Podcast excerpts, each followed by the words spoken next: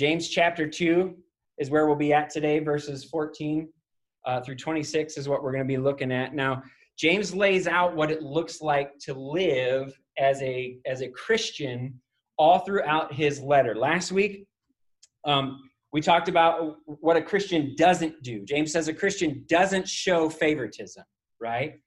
Uh, a, a, really timely and fitting message for, for what's going on right now uh, in our country. And so a Christian doesn't show favoritism. Today, we're going to look at what a Christian does, something that a Christian does. And James says that a Christian does live out his or her faith in Christ. In chapter one, he framed it up as, as hearing and doing. You can't just hear the word of God, you also must do the word of God. They go together, you can't separate them. Today, he's going to frame it up in, in the terms of faith and works. And so faith is hearing and works is doing. It's the same thing. They go together. You can't separate them. Okay. So um, his his his argument is is super clear here. Faith without works is dead. This is we've heard it. If you're a believer, you, you've heard this phrase. James says it multiple times, at least a half a dozen times in, in, in, in half a dozen ways in these 13 verses here. So um, that is really the, the main idea of the passage here today. But as we go through it together, we need to understand more than just what does this mean. We need to understand how this applies to our lives, right? And so for us, um, our main our main idea, our main thought for our time together this morning is that faith without works is dead. So godly works must grow out of our God given faith. Faith without works is dead, so godly works must grow out of our God-given faith. In other words, if if belief doesn't produce obedience, it's not true belief. It's not true belief. And again, James says this uh, practically every other verse in here. Faith without work, uh, works is dead. This passage can seem confusing and, and contradictory to Paul on the relationship between faith and works. Um, and, and, we're going to address that today. Hopefully, by the end of, of our, our time together, we're going to see that Paul and James actually agree on the relationship between faith and works. And, and hopefully, then we will agree with them by the end of this. Faith and works must be distinguished, but they must never be separated. He says, be hearers and doers he says faith without works is dead. Okay? We need to distinguish what they are and how they work together. But as believers, we can never separate the two. So here's the layout of the passage. Verse verses 14 through 17, James makes his main argument through a, a series of rhetorical questions, and then he illustrates it with uh, an example. And then he moves on to verses 18 through 20, and he, he poses this hypothetical argument from the opposing side and then gives his rebuttal to that. And then he finishes in verse 21 through 26 by uh, reinforcing his, his point by appealing to the examples of Abraham and, and Rahab. And so I want to read this passage. I want to pray for our time together, and then we will uh, dig in. So, um, I'm reading from the Christian Standard Bible. Uh, if you don't have that version, that's okay. You can follow along. Verse 14, chapter 2 of James's letter. What good is it, my brothers and sisters, if someone claims to have faith but does not have works? Can such faith save him? If a brother or sister is without clothes and lacks daily food, and one of you says to them, Go in peace, stay warm, and be well fed, but you don't but you don't give them what the body needs, what, what good is it? In the same way, if it doesn't have works, it uh, faith, if it doesn't have works, is dead by itself. But someone will say, You have faith and I have works. Show me your faith without works, and I will show you faith by my works. You believe that God is one. That's great. Good. Even the demons believe and they shudder. Senseless person. Are you willing to learn that faith without works is useless? Wasn't Abraham our father justified by works in offering Isaac his son on the altar? You see that faith was active together with his works, and by works, faith was made complete, and the scripture was fulfilled that says, Abraham believed God, and it was credited to him as righteousness. And he was called God's friend. You see that a person is justified by works and not by faith alone. In the same way, wasn't Rahab the prostitute also justified by works in receiving the messengers and sending them out by a different route? For just as the body without the spirit is dead, so also faith without works is dead. Would you pray with me? Lord, we're grateful for your word that is uh, enduring, that is unchanging, that um, helps us know the God who knows us and helps us to know ourselves and how we've been uh, created for your glory and recreated in Christ's uh, image uh, and and uh, become co-heirs with Him in your kingdom as followers. And this is through faith, and faith itself uh, produces good works in us as a result of everything that you've done for us and, and in us. And so, Lord, this morning, would you give us, um, by the Spirit who dwells in us and who leads us into all truth and who counsels our hearts and who, who gives us clarity into the mind of Christ, would you help us this morning to humbly receive the implanted word as it's read, as, as we hear it? Would you help us um, uh, uh, to, to understand it and, and have wisdom where we lack wisdom, Lord. You, you, in James 1, it tells us to, to ask you for it. And so we ask you for it this morning as we, as we read this passage and as we hear it. Lord, would your spirit help us understand it? And then would your spirit uh, and your church, Lord, spur us on toward love and good deeds that is fruit of the righteousness that we've been given in Christ. It is a result of a heart that's changed. And that that in itself brings you more glory. We ask this in Jesus' name. Amen. All right. We could summarize the, the, these first few verses by saying that a, a workless faith is a worthless faith. A workless faith is a, is a worthless faith. Look at what James says in verse 14. What good is it, my brothers and sisters, if someone claims to have faith but does not have works? Can such faith save him? Now, if you remember from last week, we talked about about 13 times in the book of James, he addresses them as my brothers and sisters, my dear brothers, my, my dear sisters. And every time he says that, he's setting them, them up for, hey, pay attention, this is important. He, he's about to make and emphasize a point. What's his point here?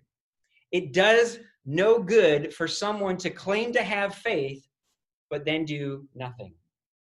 Does no good for someone to claim to have faith but then do nothing. In, in verse 14 and in verse 16, which we'll read in a second, both, both of those questions frame this up with what good is it? What good is it? If you claim to know God, if you claim to have faith, but you don't do anything, you don't show that in some way, what good is it? A workless faith is a worthless faith. James asks, can, can such faith save him? Can such faith save someone? In other words, is a faith without works a saving faith? Now, at first glance, it may seem like James is, is saying that, that works are required for salvation, but he, he's not saying that here. And we're gonna we're gonna develop that. We're gonna see why in the verses that are coming up. Here he's using works to help his readers understand the difference between a faith that's alive and a faith that, that is dead, a faith that's not actually faith. And he argues that a faith that's dead is really no faith at all. He illustrates this with a hypothetical situation that his readers would be familiar with in verses 15 and 16. If a brother or sister is without clothes and lacks daily food, and one of you says to them, Go in peace, stay warm and be well fed, but you don't give them what the body needs, what good is it? What good is it? What good is it to see a brother or sister in need of basic life necessities and, and then do nothing about it? How will kind words and well wishes feed someone or clothe them? Jesus scolded the Pharisees for this. If you remember way back when we were doing the book of Mark, like six years ago. Um, Jesus scolded the Pharisees for this. We remember this um, it, because they were using their man-made traditions as a way, as a cop out to keep from um, uh, providing for their for their uh, parents. Whatever I have is Corban Remember that? It's dedicated to the temple. Sorry, you can't have it. Jesus quoted Isaiah and he said, This people honors me with their lips. They say, Go, be well, stay, go in peace, stay warm, be well fed, right? They give lip service, but their hearts are far from me. They don't have true worship. Translation, they don't have real faith. The Apostle John in, in 1 John 3 16 through 18 says, This is how we have come to know love.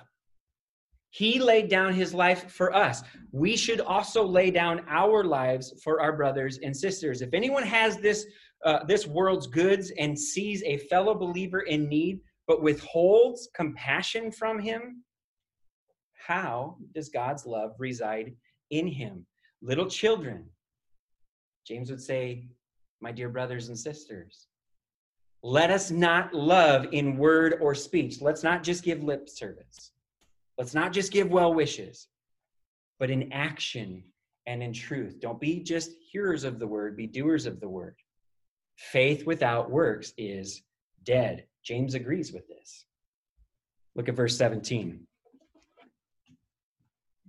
In the same way, if it doesn't have faith, if it doesn't have works, is dead by itself. In the same way, words without action are empty and worthless, so too faith without works is empty and worthless. It's dead. A workless faith is a work is a worthless faith. Now, we need to make an important clarification here. James says faith is dead when it doesn't have works. What he's not saying, and this is super important, is that faith needs works in order to stay alive. What he's saying is that a lack of works reveals a faith that was never alive to begin with.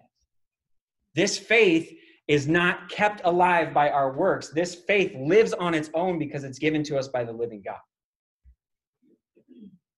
The works show that it's alive, or the lack of works show that it was never alive to begin with. This is the distinction that James is making. A workless faith is a worthless faith because it's a dead faith. Can a faith that lacks works save a person? Verse 14. No, because it's a dead faith from the beginning. And a dead faith leaves a uh, person dead in his trespasses and sins. A spiritually dead faith cannot save a spiritually dead person. Real faith, living faith, can never be by itself.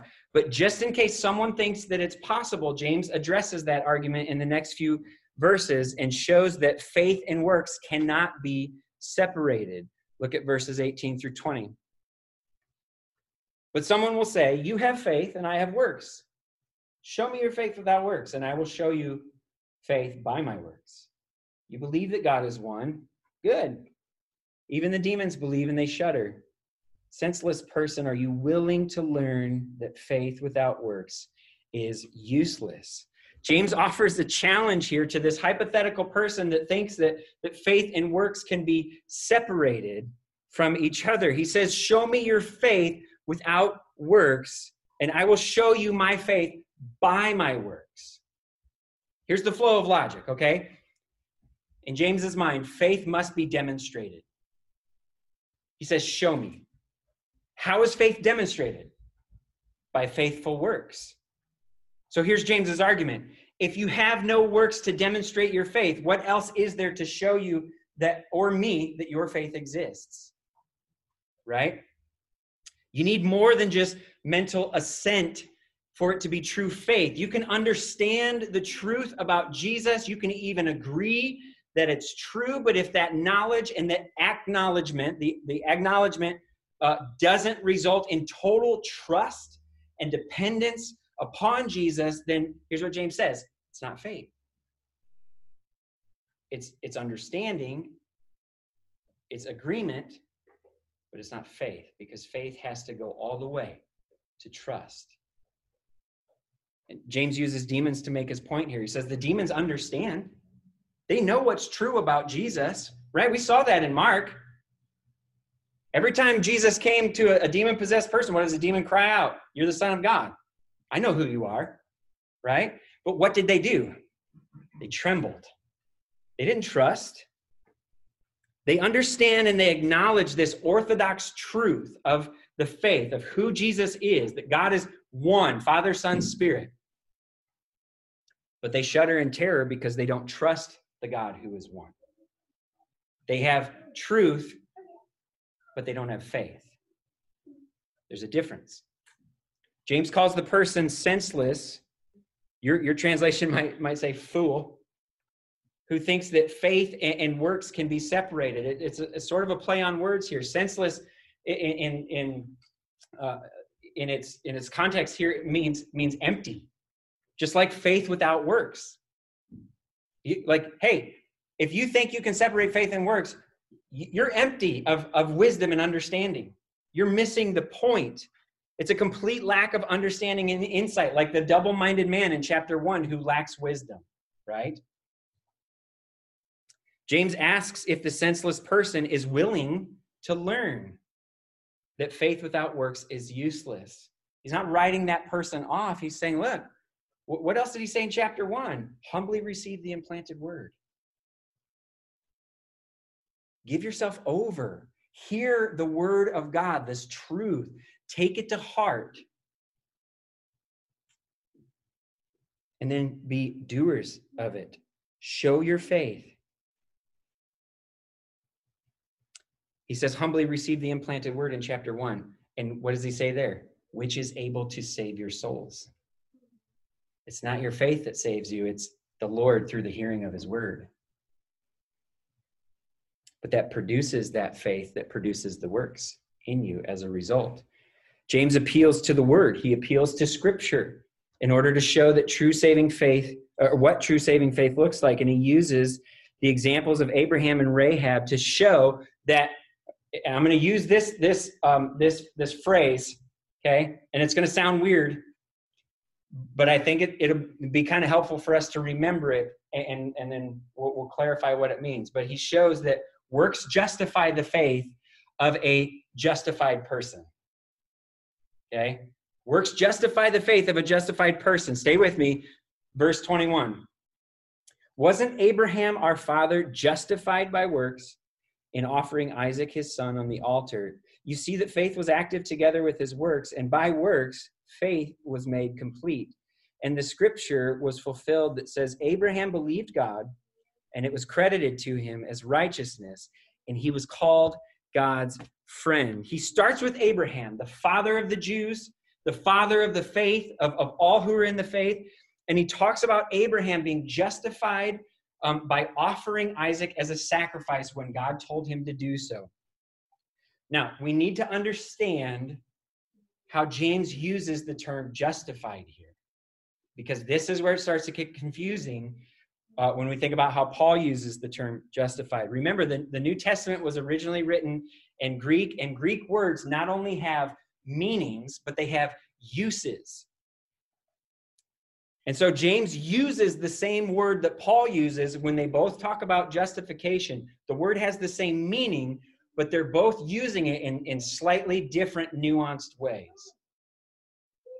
And we'll see this most clearly in a minute when we get to verse 24, but we need to keep this in mind. Otherwise, we're going to be tempted to hear these words that James is saying, and we're going to think that James and Paul are contradicting each other, but God's word does not contradict itself.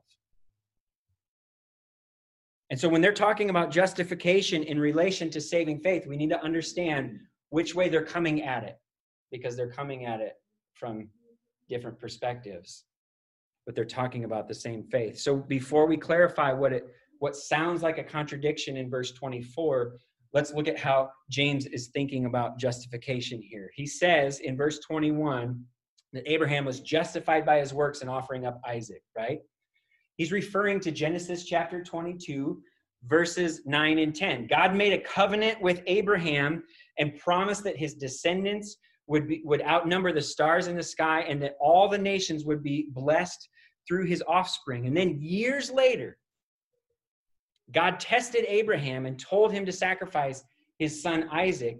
Isaac, the one through whom God had promised to fulfill his covenant.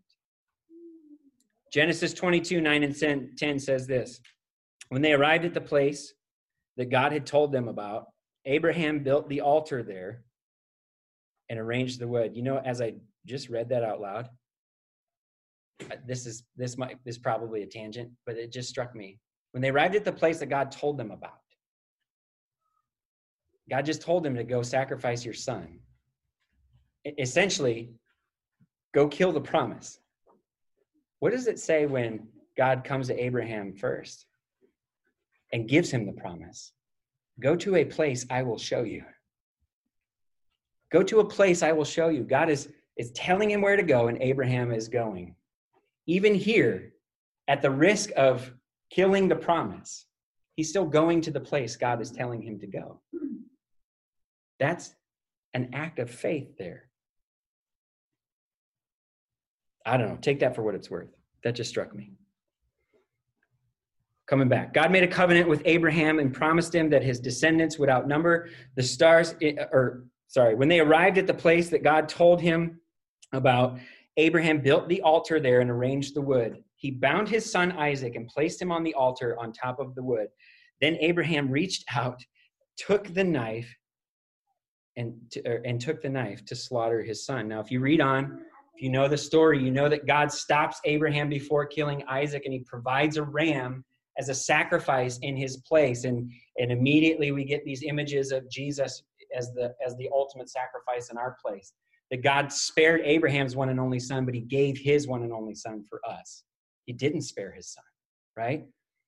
Back here in verse 22 in James, James says that Abraham's faith was active together with his works, and by his works, Abraham's faith was made complete. The idea here is this collaboration, this back and forth, uh, working between um, Abraham's belief in God's promise and Abraham's work in offering Isaac on the altar, and his faith was brought to maturity or, or made complete by his works. In other words, James is saying that what Abraham did gave proof to what Abraham believed. What Abraham did gave proof to what Abraham believed. His obedience, his aka his his work was the fruit of his faith. Now that that Greek word that translates here as as justified in verse 21, it means means to be vindicated. It, it means to be shown to be right. James says that Abraham's works showed his faith to be true. Abraham's works vindicated Abraham of any accusation of having a false faith. His works were proof that his faith was real. That's why James says in verse 23 that the scripture was fulfilled. There he's quoting Genesis 15, verse 6. Now, chronologically, that's before what he just said, right? Abraham believed God and it was credited to him as righteousness. That passage takes place years before Abraham hikes up the mountain with Isaac to offer him as a sacrifice. God declared Abraham to be righteous long before Abraham did any works. But James says that what Abraham did in Genesis 22 is evidence for us that Genesis 15 is true. That Abraham actually did have genuine faith. He's not saying that Abraham earned his righteousness by his works. He's saying that Abraham showed his righteousness by his works. God knows it's credible because God is the author of it. God is the source of it. He's the source of righteousness that he gives to his people who believe. Works done in faith help others see the credibility of our faith. Help us see the credibility of our faith.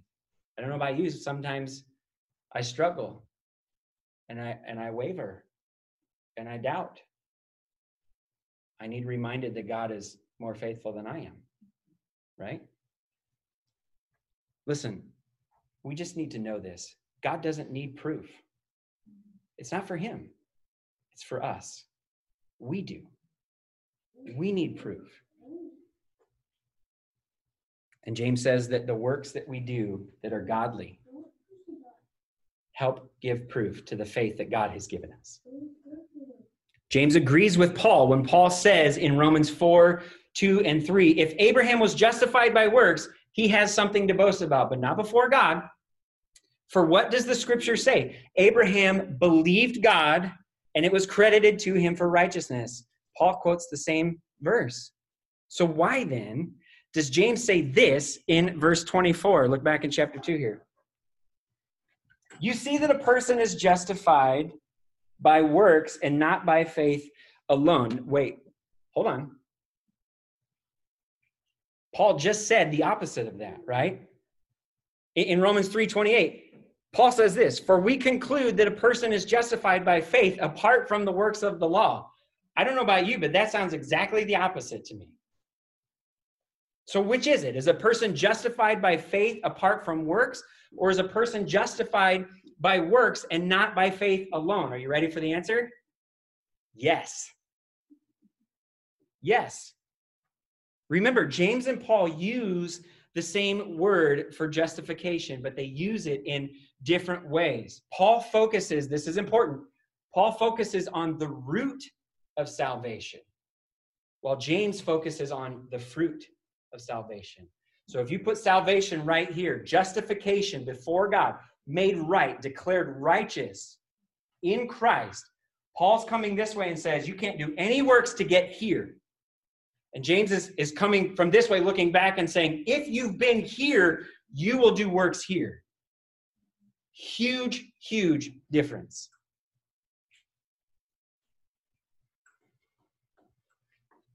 Paul focuses on the root of salvation. James focuses on the fruit of salvation, but they both have the same salvation in mind. Listen to what Paul says in Ephesians 2 8 through 10.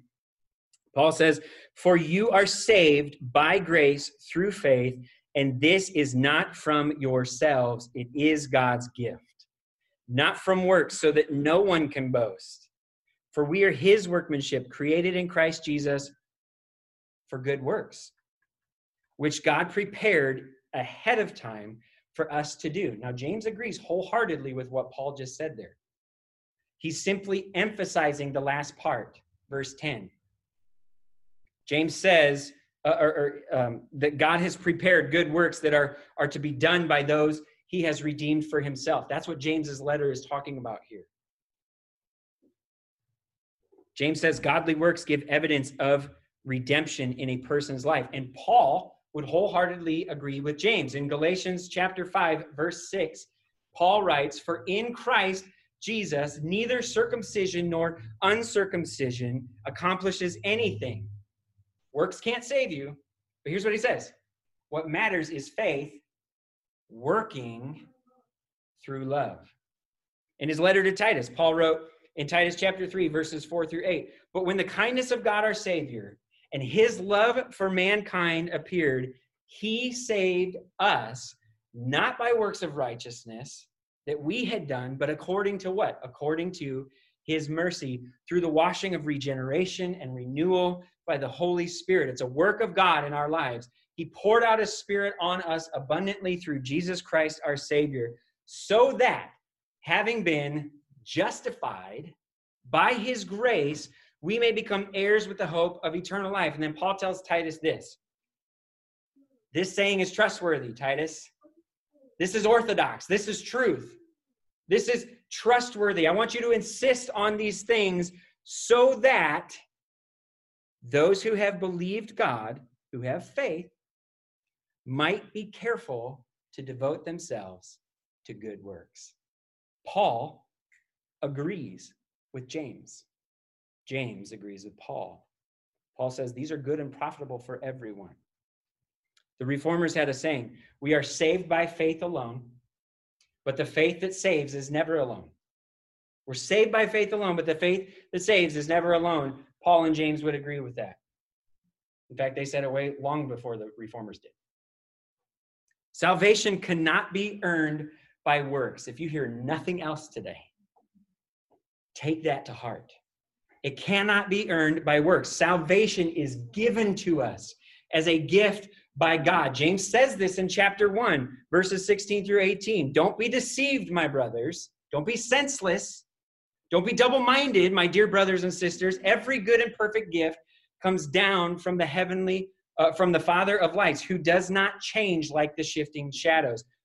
Verse 18 By his own choice, he gave us birth by the word of truth so that we would be a kind of first fruits of his creatures. God saves us by his grace through faith in the finished work of his son, Jesus Christ, who lived a perfect life of obedience on our behalf, who died a sacrificial death in our place to make atonement for our disobedience, our sin, our rebellion against God, and then who rose from the dead on the third day so that we could be reconciled to God and be declared righteous in Christ and live forever with Him. It's Christ's work and it's finished.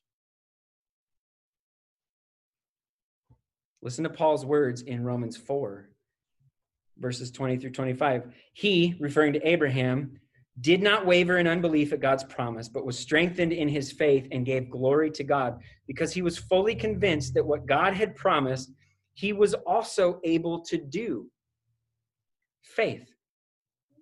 Therefore, it was credited to him for righteousness. Now, it was credited to him, but uh, what now it was credited to him was not written for Abraham alone.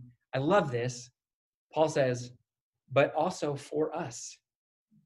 It will be credited to us who believe in him who raised Jesus our Lord from the dead. He was delivered up for our, tres- our trespasses and he was raised, Paul says, for our justification. Salvation is by grace alone, through faith alone, in Christ alone. Not by our works. We don't earn it, we receive it. Christ is the fulfillment of God's promise to Abraham. Are you fully convinced this morning in the finished work of Jesus Christ on your behalf? Do you, do you know and do you believe that your righteousness before God cannot be earned by you, but was earned for you and given to you by Jesus Christ. And there's no work that you can do to earn what has been freely given to you through faith. Are you persuaded that the righteousness you've been given compels you then in love to live out your faith through godly works of obedience? If Paul emphasizes the fact that we've been given Christ's righteousness. James emphasizes the fact that we live in Christ's righteousness. Paul focuses on how someone is justified. James focuses on what justification looks like in practice. Both would say we're not saved by works. Both would say we're not saved from works. Both would say we are saved for works. James finishes up his argument by mentioning Rahab. Look at verse 25. In the same way, wasn't Rahab the prostitute also justified by works in receiving the messengers and sending them out by a different route? Now, Rahab wasn't a Jew. She, she was a Gentile prostitute who lived in the town of Jericho. And if you're familiar with the Old Testament, Joshua sent in chapter two of, of the book of Joshua, sent spies into Jericho to scout it out, the land that the Lord was giving them. Go to the place I will show you, right? Um, and, and the spies ended up at Rahab's house and, and they warned her of the coming destruction of the city. And she believed what they said. She believed that God was going to destroy Jericho and give it to the Israelites. And so instead of turning the spies over to the king of Jericho, she hid them and then snuck them out of the city. James says, in the same way that Abraham's faith produced obedience, Rahab's faith produced obedience as well. We can point to it, we can point to what they did. And the same is true for every believer.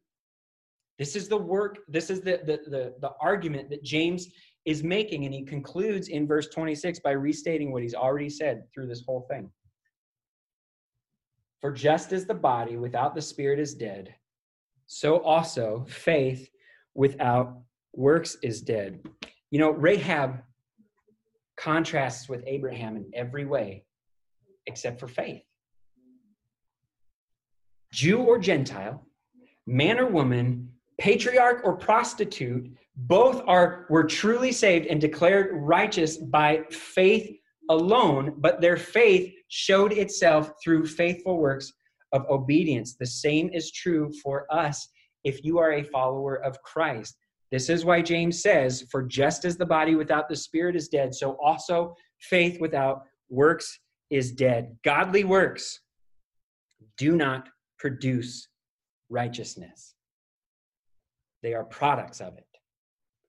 Godly works do not produce righteousness, but they are products of it. Just as the body without the physical necessities of life is dead, verse 17, just as the body without the spirit is dead, verse 26, James says faith also without works is dead. It's not real faith. It was never alive to begin with. So, that's what James says. What do we do with it? Because we don't want to be merely hearers of the word, right? We want to be doers of the word. Here's one way to think about it you can't claim to have a faith in Christ and have nothing to show for it.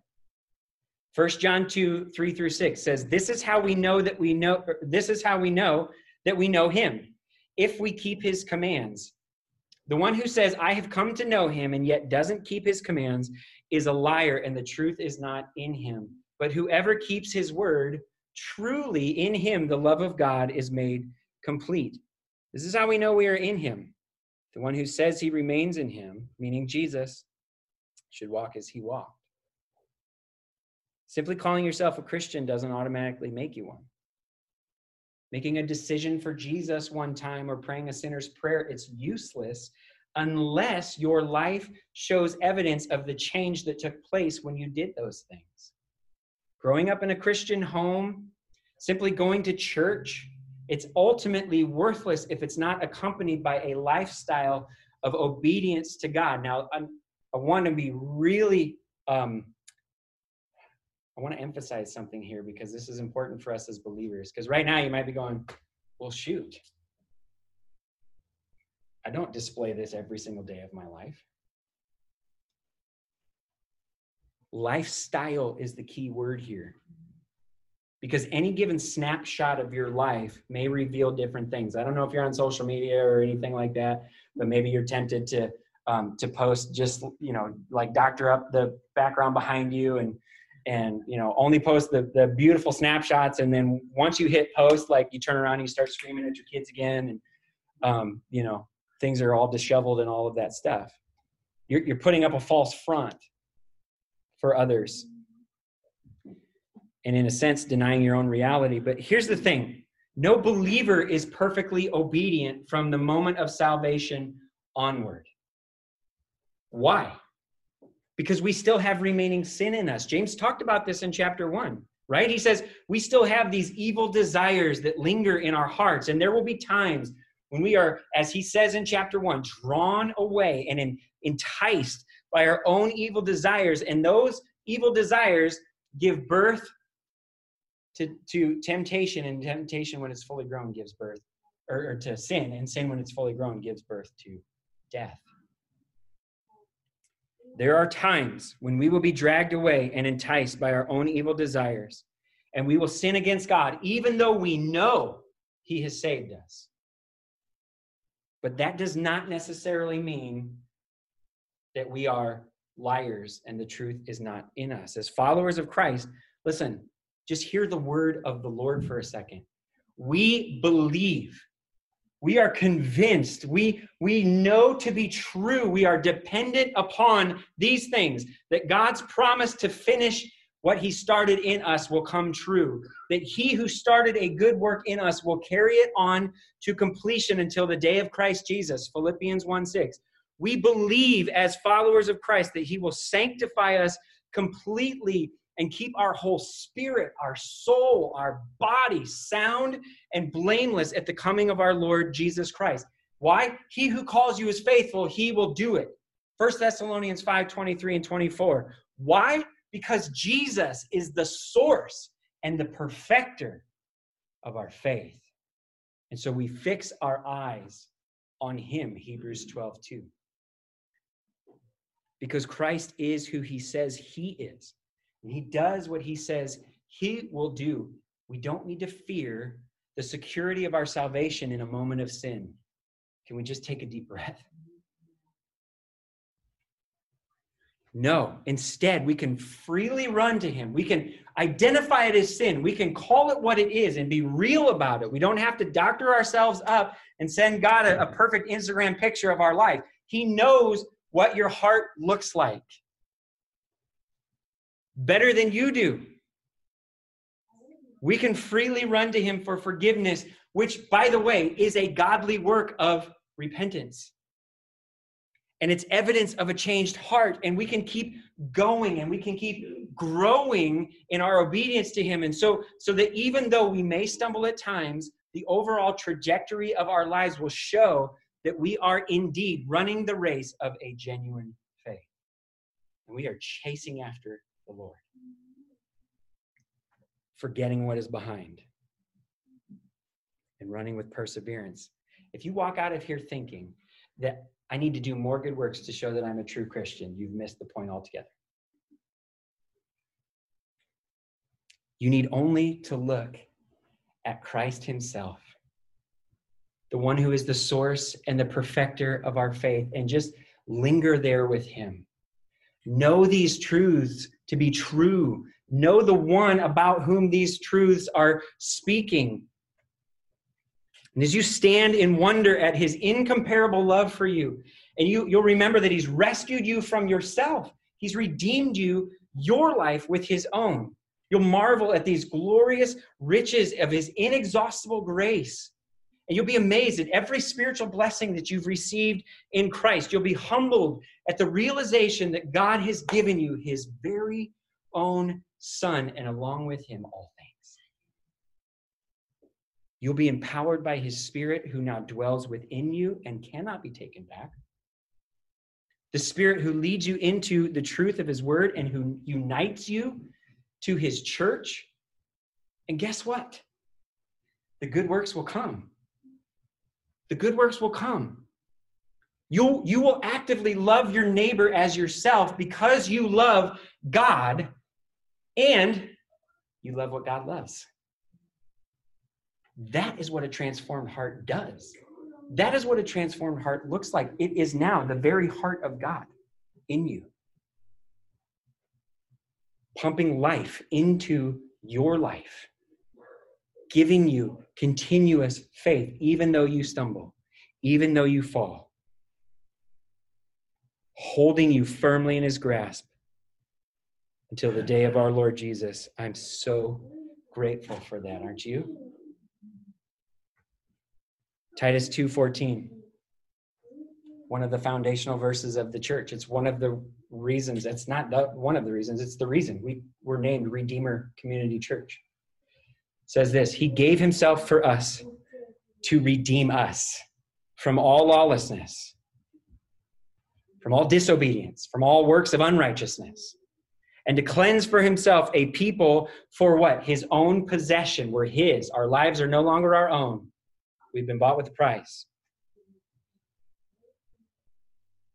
A people for his own possession, eager, eager, ready, willing, eager to do good works. A workless faith is a, is a worthless faith. Faith and works cannot be separated because faith without works is dead. Works justify the faith of a justified person. They give proof that a person's faith is living and active. Good works are the fruit when righteousness is the root. And that righteousness can only be given to us by Christ. We can never earn it from Him. Faith without works is dead, so godly works must grow out of our God given faith. And so, as we marvel at what we've been given and as we live in union with Christ who has given it to us, let's be eager then to do good works that God has prepared in advance for us to do, to do good works in loving obedience, in joyous freedom that we've been given. Why? Because we love the one who loves us and who's called us to do them. Amen?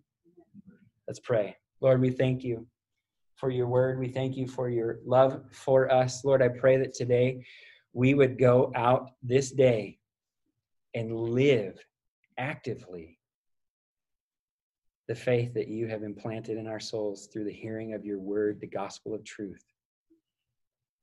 That we would live in freedom because Christ has fulfilled the law on our behalf.